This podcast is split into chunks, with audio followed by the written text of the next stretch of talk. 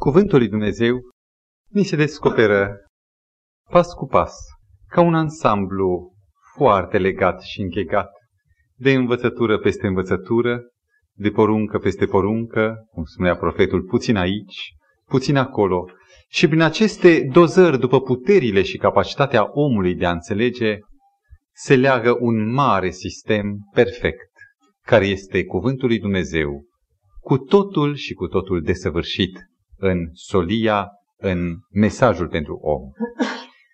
În cadrul ciclului mai de mult început, care încearcă să descopere voia lui Dumnezeu, care încearcă să ne aducă aproape cuvintele rostite pe Sinai, acele cuvinte ale celor zece porunci sau decalogul, am ajuns astăzi în meditația poruncii a opta. Cele de până aici, primele șapte, au fost derulate. Rămâne acum ca Duhul lui Dumnezeu, așa cum a fost rugat să fie prezent, să ni se descopere și bogăția acestei semnificații din porunca opta, să o găsim proaspătă, foarte regeneratoare. Cum am ajuns la porunca opta, după ce am depășit porunca șaptea, vom descoperi, cercetând Scriptura, că există un soi de diferențiere pe care Scriptura o face cu privire la porunci. De exemplu, pentru porunca șaptea, încălcarea ei însemna moarte. Pentru porunca șasea, uciderea, se pedepsea cu moartea. Călcarea poruncii a cincea se pedepsea cu moartea, precum și toate celelalte porunci de până acolo aveau un caracter atât de absolut, atât de categoric, încât nu exista alternativă, nu era o poruncă sfătuitoare, ci o poruncă normativă. Cine refuza să, să recunoască valoarea ei, se excludea. În timp ce, verificând fragmentele cărții legii, descoperim că pentru porunca a opta, de exemplu, nu se prescria pedeapsa cu moartea, după cum nici pentru a noua, și desigur nimeni până acum n-a găsit un fragment de osândire a cuiva pe motivul poruncii a zecea.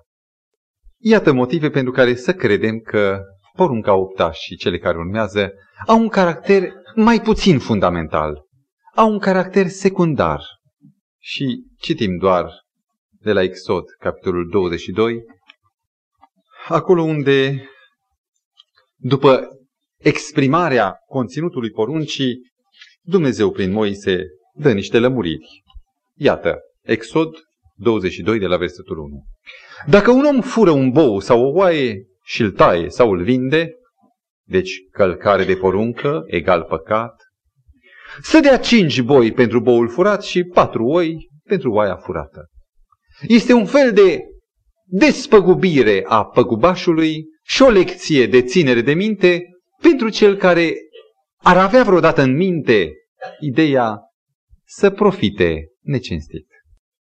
După cum se rezolvă călcarea poruncii a opta, deci după modul în care se recomandă ca vinovatul să despăgubească, se descrie și, sau se circumscrie porunca ca având un caracter pur social. Este un mod de a reglementa relațiile dintre oameni pentru ocrotirea individului și pentru ocrotirea societății. Societatea în sine nu există decât indivizii, dar societatea este acel mediu care să ofere individului maxima posibilitate pentru dezvoltare sub toate aspectele. De aceea, e și greu să definești dacă este o poruncă cu aplicații foarte sociale sau direct sociale, e și destul de greu ca să definești ce însemnează a fura. Este destul de greu să limitezi, să delimitezi porunca aceasta, pentru că dacă este o poruncă cu aplicații sociale, știți că conveniențele sociale au diferit. Și în vechime, dacă, sau să zicem arabii din Arabia, dacă ei furau sau fură un cal, nu e considerat un furt, ci un act de bravură, de vitejie. În timp ce dacă îi fura aici un cal, s-ar face îndată dosarul pentru tribunal. Ce e să nu, ce e să furi și ce, e, ce nu e a fura. Ba încă sunt, suntem experimentați, suntem trecuți prin situații destul de complicate ale vieții, când, de exemplu, un dictator și un guvernământ absolutist nu vrea să recunoască drepturile fundamentale ale oamenilor. De exemplu, nu le dă pâine. Și oamenii, ca să trăiască, folosesc metode de piață neagră și merg în dos și dau omului o floare sau altceva și primesc pâinea, care e dreptul fundamental. A furat acela sau n-a furat? Sau ia de, de sub tejghea și atunci se pune problema, e furt sau nu-i furt? Cu an în urmă am fost în situația de a vedea biserica, clădirea bisericii șase martie, unde am slujit, într-o stare îngrozitor de... Și pentru că nu ni se dădea autorizații de construire sau de reparație capitală cu extinderi, atunci am spus, o facem. Frații au spus, hai frate, să o facem, nu mai stăm. O facem. Și a trebuit să intrăm într-un lanț de procurări de materiale, de uh, treceri peste ceea ce este legiferat, n-ai voie, încât unii spuneau, ai furat. Și eu mă cercetam, oare am furat sau nu?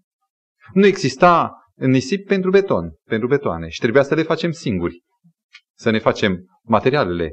Ori era o hoție a accepta un transport de nisip atunci când trebuia să ridicăm fundația. Iată probleme. Așa că ziceam, e destul de complicat. Cu atât mai mult cu cât, mi-amintesc, un om de bine din cadrul conducerii județului mi-a spus, alții au fost deștipți, fiți și voi, faceți, faceți. Încât aproape cuvântul acela mă dezlega de a-mi pune problema, e furt sau nu. Probabil că a fura sau a nu fura, problema furtului este o chestiune foarte relativă. Totul e doar să ții echilibrul corect în sensul în care societatea înțelege ce însemnează să furi sau ce însemnează să nu furi. Sunteți de acord cu această părere? Repet ideea, o primă concluzie, o să spuneți cam curând, cam repede vine concluzia, n-a fost nicio demonstrație, deși una mică. Desigur, ziceam eu în mentalitatea de până acum afișată, că chestiunea furtului este o problemă relativă și totul e doar să ții un echilibru fin, un echilibru atent, după concepția, după mentalitatea societății în care trăiești. Sunteți de acord cu această părere? Pentru că problema furtului este concepută ca o chestiune relativă, depinzând de concepția locului și a timpului, avem o a doua părere derivată din aceasta, așa nume, că noi, dumneavoastră și cu mine, suntem oameni fundamental cinstiți. Dacă vi s-ar spune vreodată hoțule sau hoațo, cum ați privi? Eu cred că ar fi una din cele mai mari jigniri care ni s-ar aduce. Pentru că suntem în gândul nostru, în simțul nostru, fundamental oameni cinstiți. Și cineva ar putea de acum să ridice mâna să spună, frate, altă temă. De ce să insistăm asupra A B C-ului lucrurilor de bun simț, care de acum n-ar trebui să le mai frământăm atâta? Iubiți ascultători, porunca lui Dumnezeu e poruncă. Și porunca lui Dumnezeu, dacă e poruncă, este pentru că este atât de vital să o cunoști și să ții cont de ea. Problema să nu furi are o încărcătură de acum încolo pe care o vom discuta, pe care uneori aproape nu bănuim, după cum celelalte porunci ne-au descoperit, prin puterea cuvântului de a oferi totdeauna sensuri noi și profunzimi necunoscute, porunca aceasta o vom descoperi foarte bogată și plină de semnificații pe care nu un alfabetizat le știe de la sine, ci le descoperă doar cei care stăruiesc în cercetarea, în rumegarea adâncă a cuvântului lui Dumnezeu. Geneza furtului. N-am vrea să discutăm despre geneza biblică, când, ca dată, a apărut furtul, ci în ce context, în ce modalitate poate să apară furtul. Familia mea e compusă din tata, mama și doi copii. Prin mila lui Dumnezeu experimentăm dragostea, bucuria de a fi împreună. Suntem una. Nu sunt probleme neștiute de celălalt, nu avem conturi secrete în seifuri secrete din casă, nu avem ascunzișuri. Copiii știu unde țin eu lucrurile mele, mărunțișul meu, sau unde ține mama banii. Totul este al nostru. Principiul care ne, care ne leagă pe noi, pe noi cei patru, este un simbol pentru toate familiile, este dragostea. Ai putea să furi ceva de la tine de acasă? E imposibil, că e al tău. Cum să furi? Ce al nostru e și al meu. E imposibil să furi dacă concepția este că familia este unitate și principiul este dragostea. Numai când dragostea pălește, dispare, numai când concepția de familie slăbește, numai când omul se înstrăinează de om, numai când, atunci când apare eu și ei, atunci, repet, când se tăgăduiește dragostea ca principiu fundamental, când se tăgăduiește familia ca mod de existența omului, când se tăgăduiește un tată al familiei, adică Dumnezeu, deci călcarea poruncii întâi, atunci doar poate să se nască în avantajul eului și în dezavantajul lor actul hoției sau al furtului. Istoria dramatică a planetei noastre, tragedia în care ne aflăm noi și în care încă se plătește un bir atât de scump, a început printr-un furt.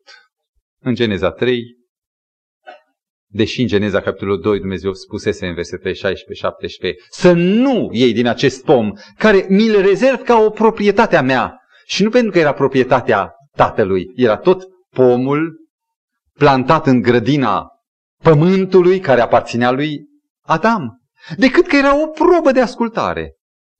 Actul în sine, deși în fond a fost neascultare, actul în sine a fost un furt. Când Dumnezeu a spus nu lua de aici, omul totuși a luat. Și de atunci trăim sub umbra acestui foarte comun păcat, care e mai comun în mintea și în gândirea noastră decât în faptele noastre. Care-i definiția furtului? O spun în lumina accidentului dramatic din Eden. A lua, ați însuși ce nu ți se cuvine. Îmi amintesc de fabula lui La Fontaine despre leul care mersese odată la vânătoare cu încă trei fiare sau trei dobitoace și au prins în sfârșit o victimă și apoi, după ce leul a sfâșiat patru porții din acea victimă, împărțind-o în patru, el a făcut următoarea împărțire. Zice, partea întâi mi se cuvine, pentru că sunt leu. Al doilea, a doua parte, mi se cuvine, pentru că am condus operațiile de vânătoare. Partea a treia mi se cuvine, pentru că eu l-am omorât pe respectivul și, mă rog, am insistat asupra ideii mi se cuvine. Dacă furtul este a-ți însuși ce nu ți se cuvine, eu mă întreb și vă întrebați, ce ți se cuvine și ce nu ți se cuvine? Că aici e foarte mult de discutat. Nu putem judeca furtul înainte de a stabili criteriile după care categorisim un act, un gând ca furt sau nu. Și haideți să vorbim acum despre ce se cuvine omului. Iată-ne în viziunea curată edenică de la început. Ce îi se cuvenea omului? Lui îi se cuvenea viața și încă viața, aș putea spune, veșnică. O să mă întrebați cum adică îi se cuvenea viața fără moarte. O să vedeți. Îi se cuvenea respirația, aerul, deci tot ceea ce se leagă de viața biologică, hrana, soarele, cerul. Îi se cuvenea soția, îi se cuvenea libertatea, îi se cuvenea fericirea. Dumnezeu pentru aceste scopuri a făcut minunata planetă albastră, și anume pământul, pentru că omului îi se cuvine fericirea. Omul a fost creat, proiectat pentru fericire și îi se cuvenea aceasta. De ce? În baza cărui fapt îi se cuvenea acest lucru? În baza faptului că omul avea statutul de fiu iar fiul beneficiază de tot ceea ce tatăl are și îi dă. Ceea ce îi se cuvenea omului în Eden era orice lucru care îi se atribuia conform statutului său de fiu al lui Dumnezeu. Rețineți, vă rog, îi se cuvenea în baza statutului de fiu. El primea totul nu pe baza unui schimb, a unei contravalori. Îmi dai, îți dau. Nu. Dacă ești fiu, îți dau mâncare pentru că ți se cuvine că ești fiul meu. Nu pentru că îmi muncești în uh, manufactura mea. Deci se primea totul în dar pe baza faptului că fiul e fiu și primește totul, îi se cuvine în baza statutului de fiu, totul de la tatăl. Dăm pagina, din pagina plină de lumină intrăm într-una plină de umbră, de cenușiu. A doua circumstanță, păcatul. Omul n-a vrut să rămână fiu. S-a răzvrătit, s-a înstrăinat de Dumnezeu. Statutul lui de fiu a fost compromis. Lui ce îi se mai cuvenea? Dacă eu ca fiu, după statutul Suediei, eu aș putea divorța de părinții mei de la doisprezece ani, așa spune în Suedia, legea. Și dacă după statutul Suediei eu aș divorța la doisprezece ani sau la treisprezece ani de părinții mei, ce mi se mai cuvine mie? Mi se mai cuvine ceva? Dacă eu am ales, am ales. Ce îi se mai cuvenea? Răspuns, nimic. Și aceast, acesta este noul statut, noua condiție a omului, în care omului se cuvine ceea ce a ales. Satana, pământul nu mai dă bogăția, floarea, ci dă spin și pălămidă. Animalele nu mai sunt supuse, ci se răzvrătesc împotriva omului. Și viața îi se rarefiază tot mai mult, până când dă birul morții. Și Dumnezeu în această condiție stabilește o nouă ordine. Mai întâi de toate deschide un jet de har. Și pământul, spune spiritul profetic, este învăluit într-o atmosferă de har. Harul acesta a dat gratuit pentru că Dumnezeu iubește pe om. Și pentru că a făgăduit că va da pe Iisus Hristos, în virtutea căruia, a jertfei căruia, omul va putea beneficia din nou de dar. Dumnezeu nu se schimbă, păcatul nu l-a schimbat pe Dumnezeu. De aceea Dumnezeu continuă, deși nu mai are omul statut de fiu, Dumnezeu continuă să-i dea, de data aceasta nu pentru că îi se cuvine, ci pentru că Dumnezeu e bun. Dă în dar, dă cadou harul lui Dumnezeu. Și totul ce îi dă, viață, soare, ploaie, și peste buni și peste răi, dă în virtutea faptului că Dumnezeu nu s-a schimbat. Acesta este principiul iubirii care oferă darul. În noua ordine pe care Dumnezeu, după căderea omului în păcat, a stabilit-o, în primul rând este principiul harului. Dar păcatul a schimbat nu pe Dumnezeu, ci pe om. Și în cazul acesta trebuia să se schimbe ceva pentru ca omul să se corecteze din căderea lui. Și iată că a apărut un al doilea principiu, nu al iubirii care oferă daruri, ci principiul muncii care oferă recompensă. De ce oare? N-a fost munca și înainte de căderea în păcat? A fost. Dar a avut un cu totul alt sens. N-avea sensul să smulgă pământului darurile. Ce avea ca sens? Un atelier în care să învețe Adam, să învețe legile, să învețe dibăcia, manualitatea, să învețe cum să conducă, nu? Uh, managementul, să zicem așa, adică știința conducerii pământului. Și aceasta era munca. Iar după căderea în păcat, munca și-a schimbat sensul. Nu mai era pur și simplu un atelier în care să-și uh, alcătuiască, să-și câștige dexteritatea și gândirea, ci de acum munca devenea un principiu care stabilea o nouă relație față de ce îi se cuvine.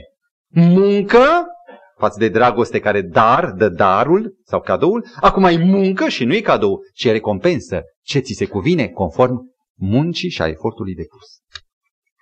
De aici apare noțiunea de câștig personal.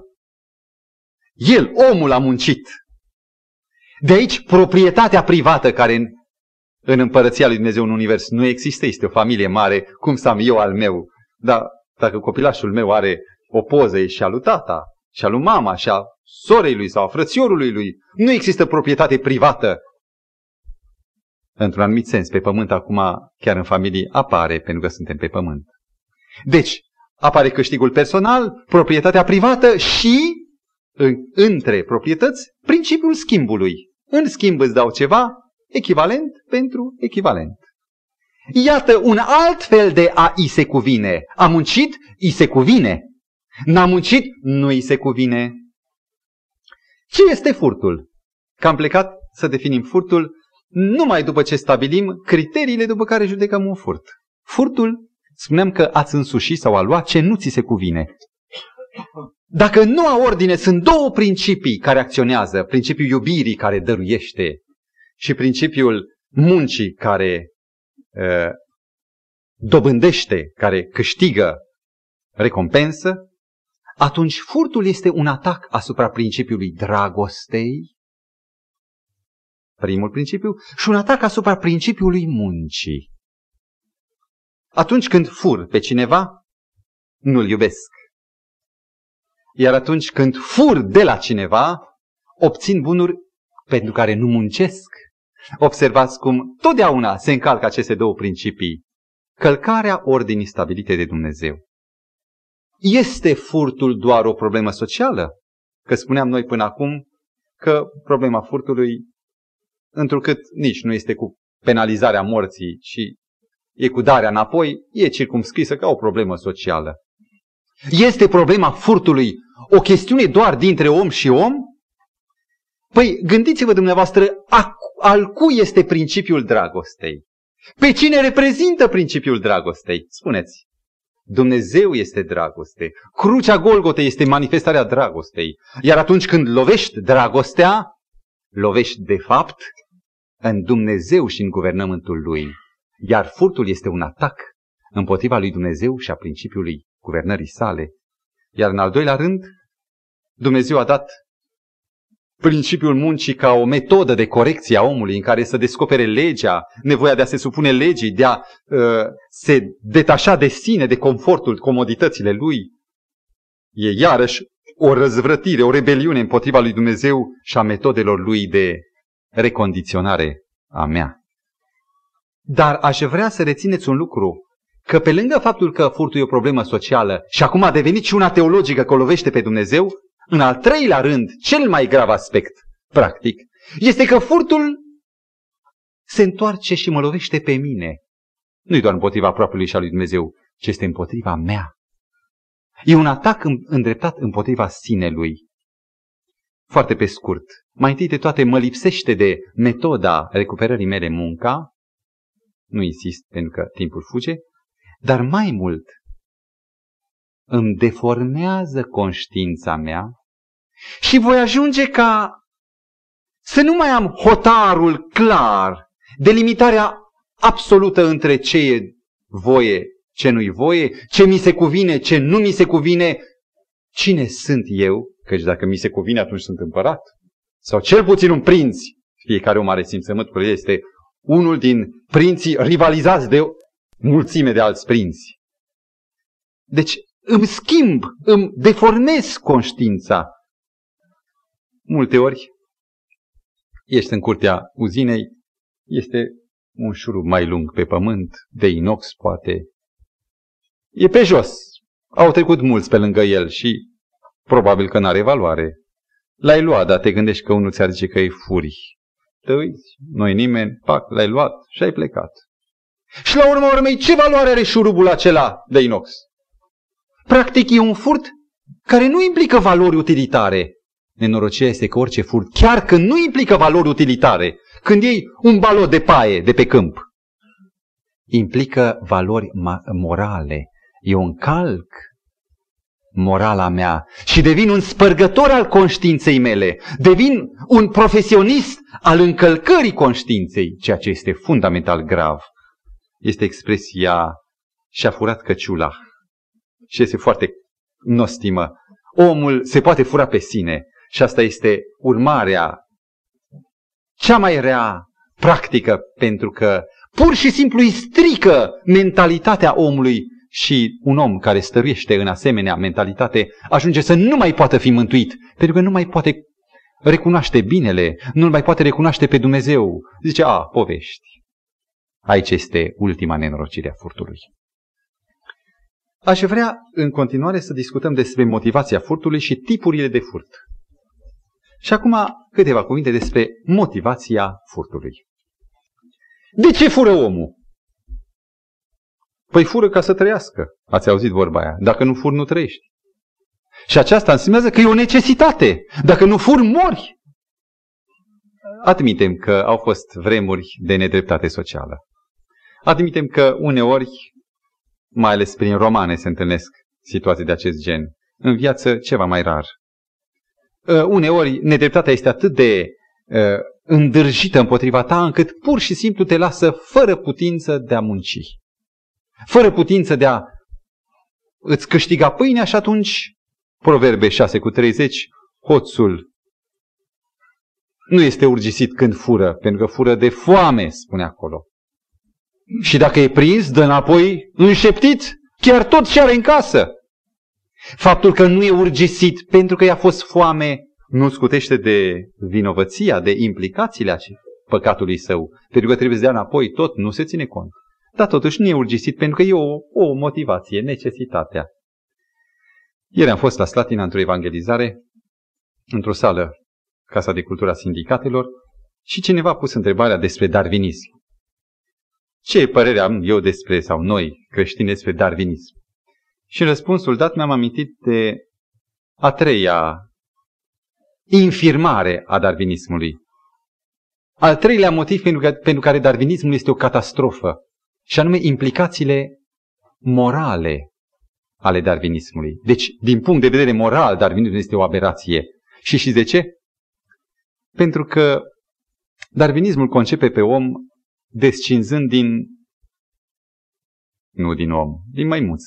Și maimuța este un dobitoc. Gândește deloc. N-are conștiință morală, n-are noțiuni de bine și de rău. Și dacă eu mai păcătuiesc vreodată, e firesc dacă mă trag din maimuță. Nu e așa că nimeni nu mă poate osândi dacă evoluția încă nu a ajuns la capăt și o sunt încă la nouăzeci la sută a evoluției mele. E numai legitim să păcătuiesc. Aici e fiasco moral al darwinismului.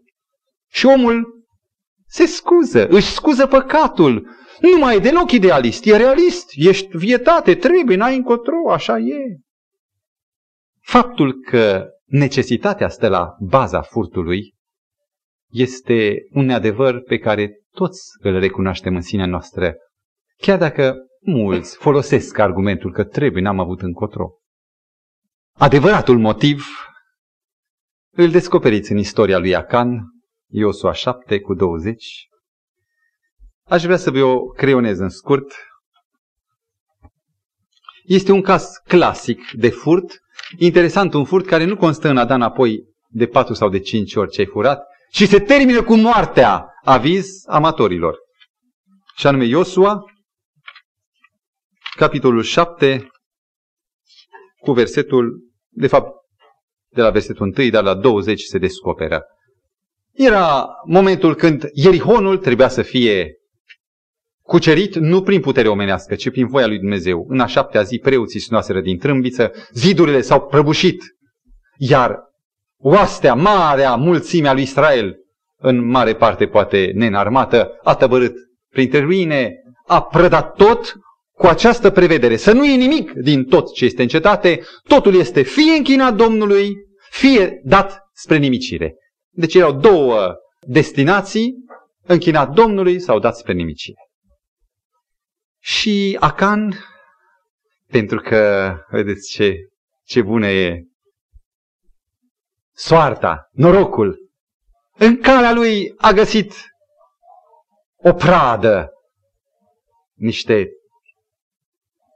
veșminte, o manta de șinear, era rară la data aceea, erau niște pungi cu aurul gata legat ca să poată să fie luat, erau cincizeci de sicli de arginți, rectific, nu aur argint, și o placă mare, grea de aur. Și a spus, aici este după noroc. A fost în calea ta, e treaba ta. Acan și l-a luat, cred că Singur nu le putea căra pe toate, a chemat pe fiii, pe fiicele lui, le-a dus frumușel bagajele lui, achiziția în cort. Și nenorocirea se abate peste Israel. Tot Israelul este ca și dat nimicirii. De ce? Răspunsul, Dumnezeu spune, cineva a luat din cele date spre nimicire, de aceea Israelul este familia, suferă. Nu este o măsură a lui Dumnezeu, este urmare. Atunci când deschid un cont la diavolul, diavolul uh, mă controlează și începe să îmi programeze el viața. Și în cele din urmă, printr-un plan divin, prin aruncarea sorțului, mai întâi pe seminție, apoi pe familie, apoi pe case, în cele din urmă, prin sorți, Acan iese ca vinovat. Iosua spune, fiule, dă slavă lui Dumnezeu, mărturisește și spune, tot ce ai făcut nu ascunde nimic. Și el, fiind prins, fără putință de a mai da înapoi, toți priveau spre el, deci toarta lui oricum era hotărâtă, el zice, este adevărat că am păcătuit împotriva Domnului Dumnezeului lui Israel. Și iată ce am făcut. Am văzut în pradă o manta frumoasă de șinear, două sute de sicli de arginți și o placă de aur în greutate de cincizeci de sicli. Și acum urmează cuvântul cheie. Le-am poftit și le-am luat. Iată, sunt ascunse în pământ, în mijlocul cortului meu, și argintul e pus sub ele. Faptul că comisese un furt și că știa că a făcut un rău se dovedește în faptul că ascunsese undeva sub pământ, îngropat.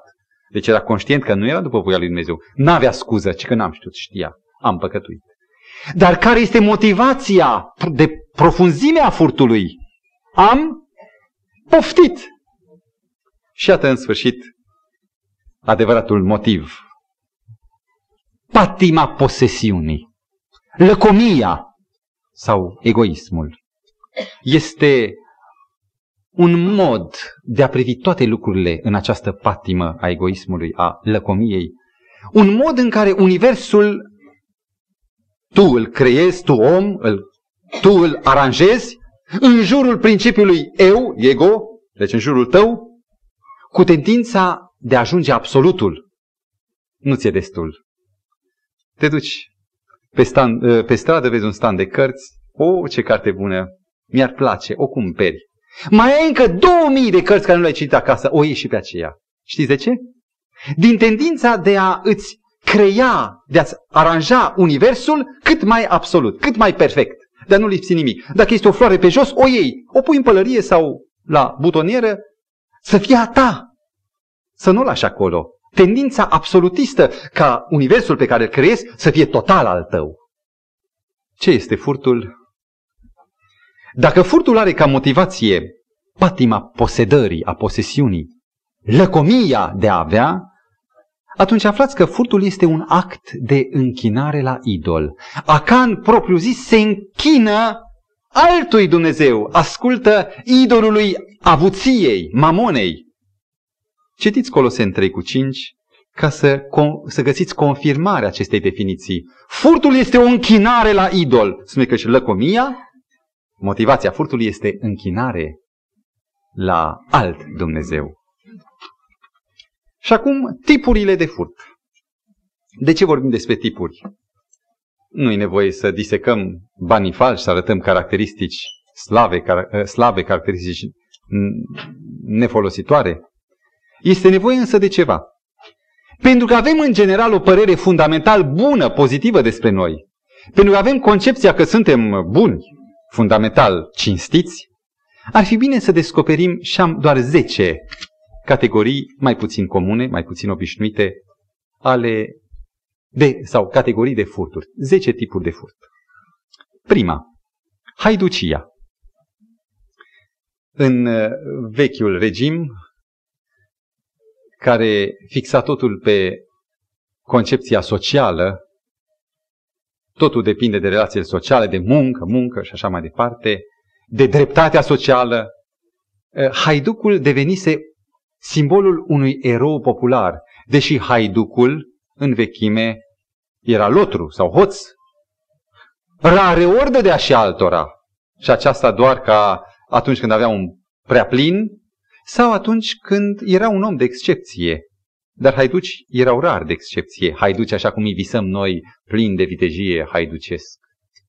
Haiducia era o metodă de a fura în mintea noastră pentru a face corecții în nedreptatea socială. Protagonistul în, acest, în această lucrare de corectare este omul. Eu corectez nedreptatea socială care are nevoie de un corector. Mă uit în Scriptură și găsesc extraordinare căi pe care Dumnezeu le-a rânduit în teologia, în teocrația sa pentru Israel. Dacă citim Levitic, apropo de corecții citim, Levitic douăzeci și cinci cu versetul opt, vom găsi următorul fragment. Să vedeți cum a găsit Dumnezeu cu cale, nu omul, ci Dumnezeu a găsit cu cale, să corecteze nedreptățile sociale. Versetul opt. Să numeri șapte săptămâni de an. De șapte ori șapte ani și zilele acestor șapte săptămâni de ani vor face patruzeci și nouă de ani. În a zecea zi a lunii a șaptea, să pui să sune cu trâmbița răsunătoare. Versetul zece. Și să sfințiți astfel anul al cincizecilea. Anul al cincizecilea. Se numea anul jubiliar. De la jebel, un, o, un corn de berbec care slujea de trâmbiță, de uh, surlă din care se suna, jebel jubileu. De acolo anul jubiliar. Și să vestiți slobozenia în țară în anul al cincizecilea pentru toți locuitorii ei. Acesta să fie pentru voi anul de veselie. Fiecare din voi să se întoarcă la moșia lui, fiecare din voi să se întoarcă în familia lui. În ce consta aceasta?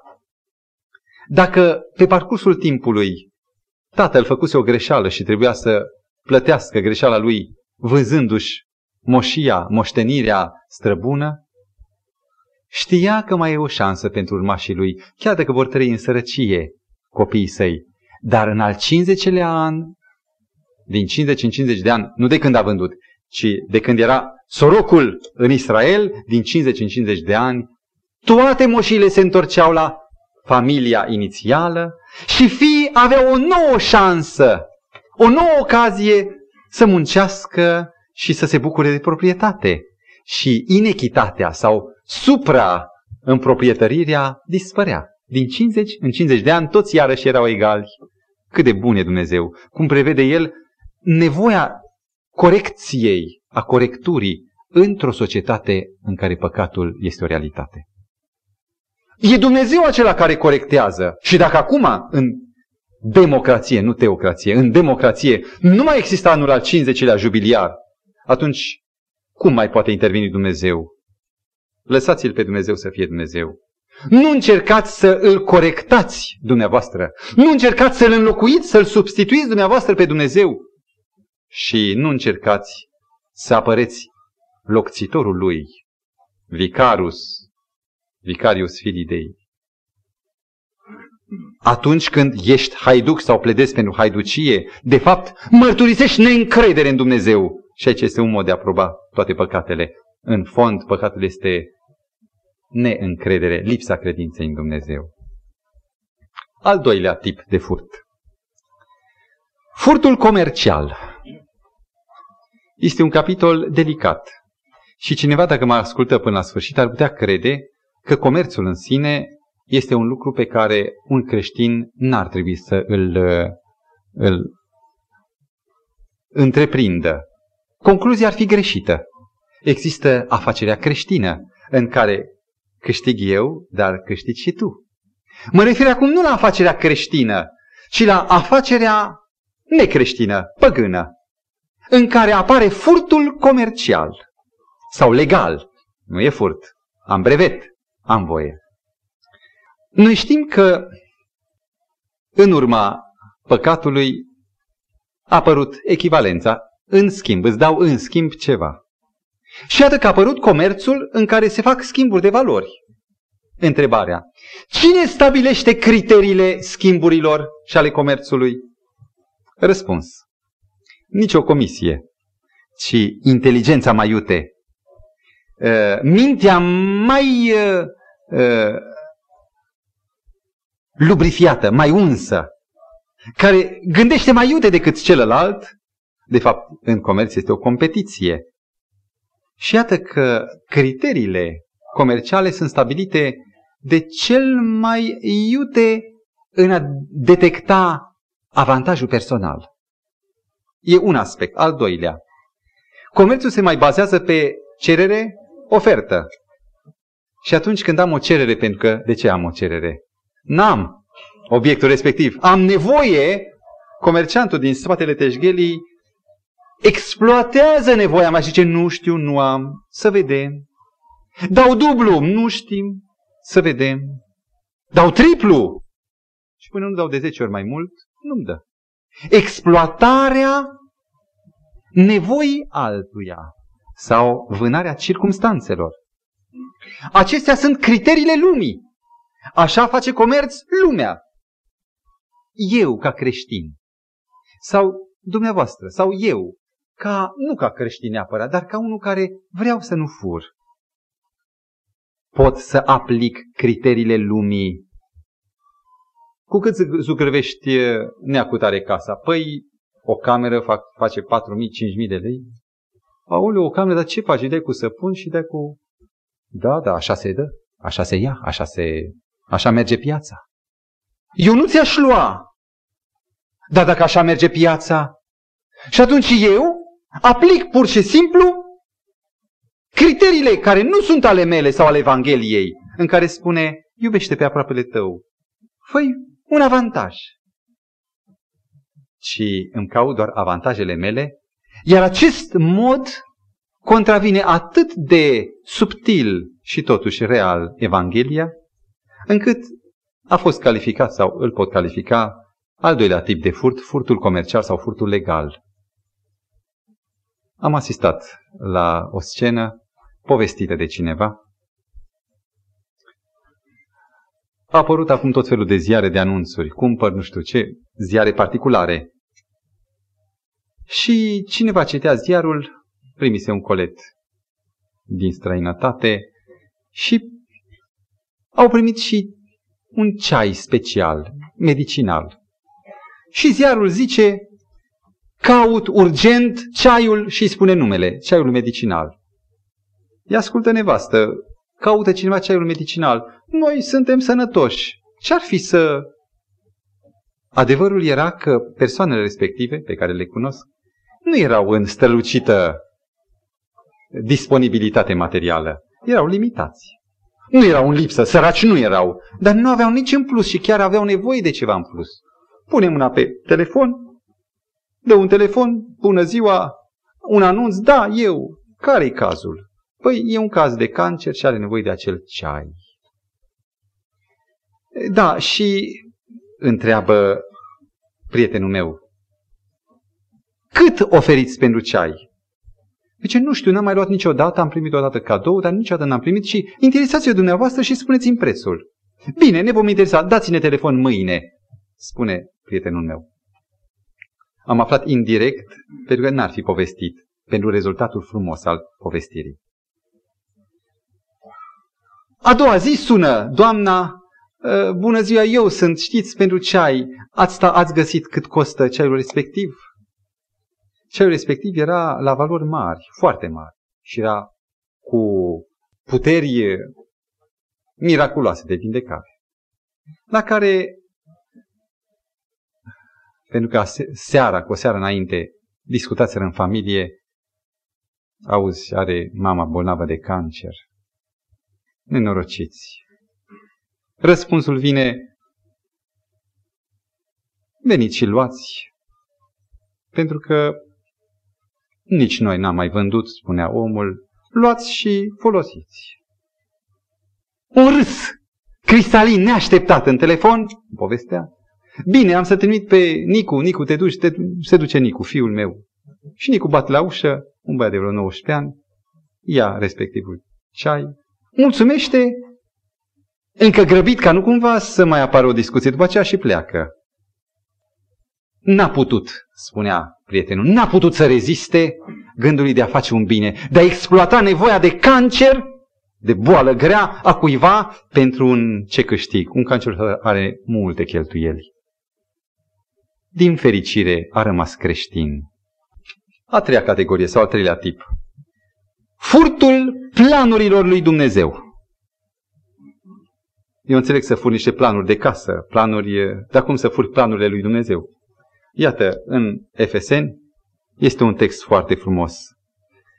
doi cu zece. Căci noi suntem lucrarea Lui, a lui Dumnezeu, și suntem zidiți în Hristos pentru faptele bune pe care le-a pregătit Dumnezeu sau le-a plănuit Dumnezeu mai dinainte ca noi să umblăm în ele.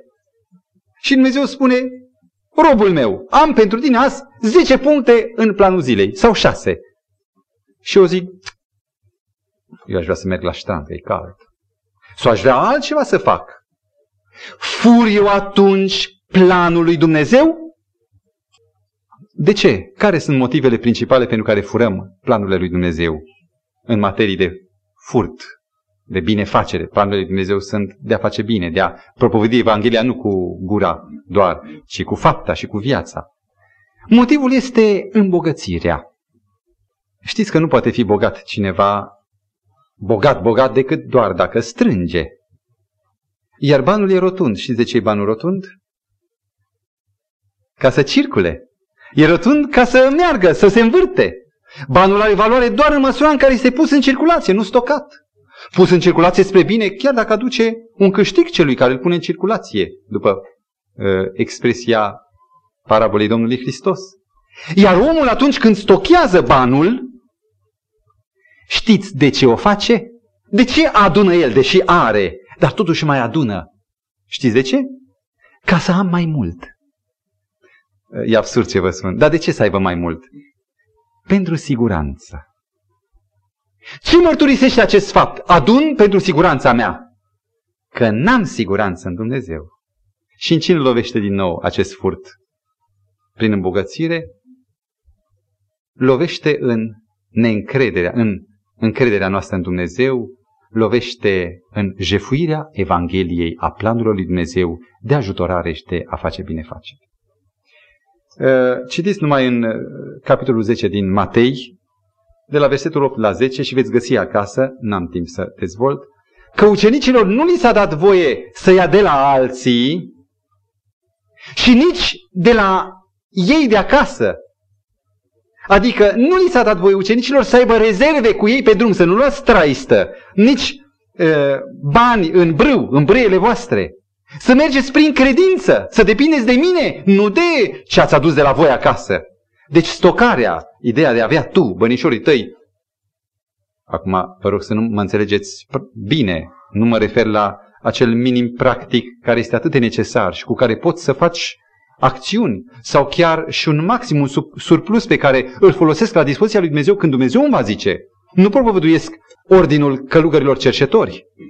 Este însă vorba de o bună înțelegere a stocării sau a nestocării, a privirii rulând banii, care de fapt sunt valori în mâna lui Dumnezeu, sau reținând banii de, a, de a-i rula pentru binele seminilor măi.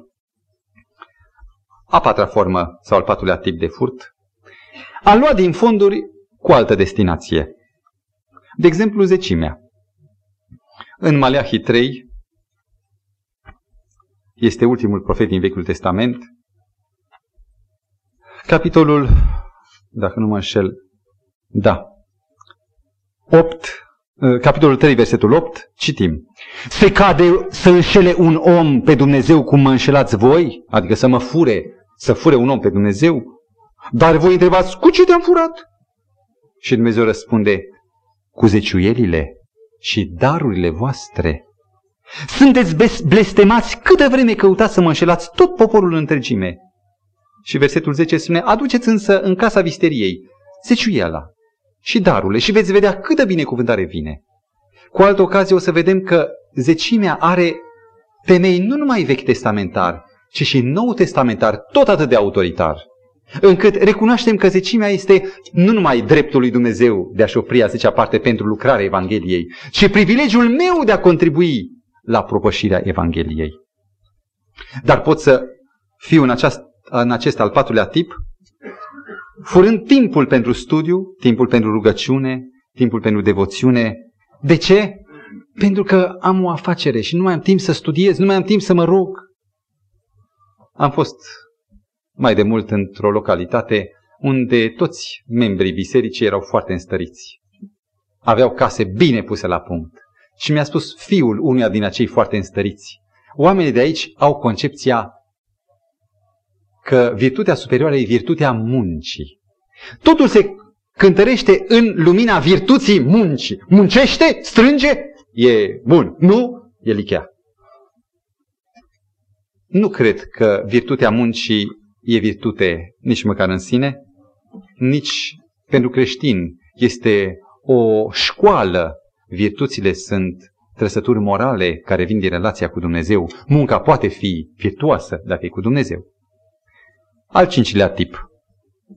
Valorificarea serviciilor sfinte. Dacă ieșiți afară pe ușa adunării, veți găsi un tarif. Botezul atâția lei, înmormântarea atâția lei cu accesorii. Vă uitați foarte bine la mine. Nu există. În Biserica lui Dumnezeu nu există tarife. Imaginați-vă cum s-ar, s-ar uh, cataloga vânzarea, negocierea slujbelor sfinte. Când Domnul în Matei zece spune: în dar ați primit și în dar să dați, nu negociind. Uh, cunosc și un alt tip de, de negociere a slujbelor. Vin alegerile în biserică și mi-am făcut eu o listă de puncte cu tot ce am făcut eu și altul n-a făcut. Eu am făcut și sunt cel puțin prezbite, trebuie să mă alegeți pentru ce am făcut. Nu bani, cumpăr, ci funcție vreau. E un alt mod de a negocia slujbele sfinte, de a fura uh, din serviciile Domnului. Al șaselea tip, furtul de idei. Se vorbește despre spionaj politic, economic, de organizare și așa mai departe. Furtul de idei este un furt. Nu este adevărat că adevărul este al lui Dumnezeu și al tuturora. Nu există monopol pentru adevăr. E adevărat. Dar atunci când eu folosesc idei care nu sunt ale mele, ca în această predică, să am acel bun simț de a le prezenta cuvincios, în smerenie, ca unul care nu am eu de la mine ceva, recunoscând că adevărul, da, e al tuturor, dar mai pe sus este al lui Dumnezeu, iar eu doar îl administrez. Să prezint adevărul, ideea, în umilință, căci altminterea e furt de idee, care mă conduce la al șaptelea tip de furt. Furtul de slavă. Îmi amintesc de ce s-a petrecut la ieșirea unei biserici, nu cu mine, cu altcineva, când cineva s-a oprit, o doamnă, și a sâns mâna pastorului, doamna mai în vârstă. Vai, domnule, a fost splendid, a fost minunat, extraordinar. Iar pastorul pe faze a răspuns: acum câteva minute mi-a mai spus cineva, diavolul, același lucru. Știți dumneavoastră ce înseamnă a lăuda pe cineva? Înseamnă a jefui pe Dumnezeu de slava Lui și a întinde în același timp curse celui pe care îl auzi. Lucifer n-a vrut să fure altceva. Nu avea nevoie nici de argint, de aur, avea nevoie doar de slavă. Și a încercat să jefuiască slava. Vă rog, nu uitați ideea dintr-un citat al spiritului profetic, că orice laudă, orice apreciere laudativă adresată unui om, jefuiește pe Dumnezeu de slava Lui. Încă trei tipuri și mă apropii de sfârșit. Le număr doar din lipsă de timp. Tipul furtului prin indiferență. În Deuteronom douăzeci și doi unu spune: dacă vezi boul măgarului, boul, măgarul vrăjmașului tău, dacă îl vezi pe câmp, mergând în derivă, nemai având, nemai având niciun țel, nu mai știe drumul, și dacă este al vrăjmașului tău, tu fii atent, nu fii indiferent, ia animalul lui și du-l înapoi la ieslea vrăjmașului tău. Dacă nu o faci, ai furat din indiferență. Al nouălea tip de furt, furtul prin neglijență. Frate, te rog, împrumutăm o carte, cu plăcere. Ai luat cartea, o citești, nu ți-a stabilit un termen, e un bun el.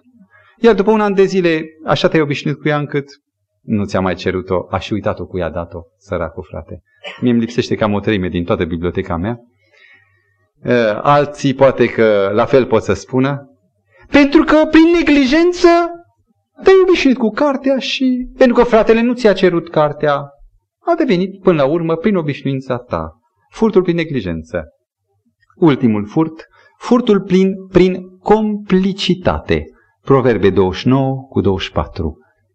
Cine se înfrățește sau se face părtaș cu un hoț, își urăște viața.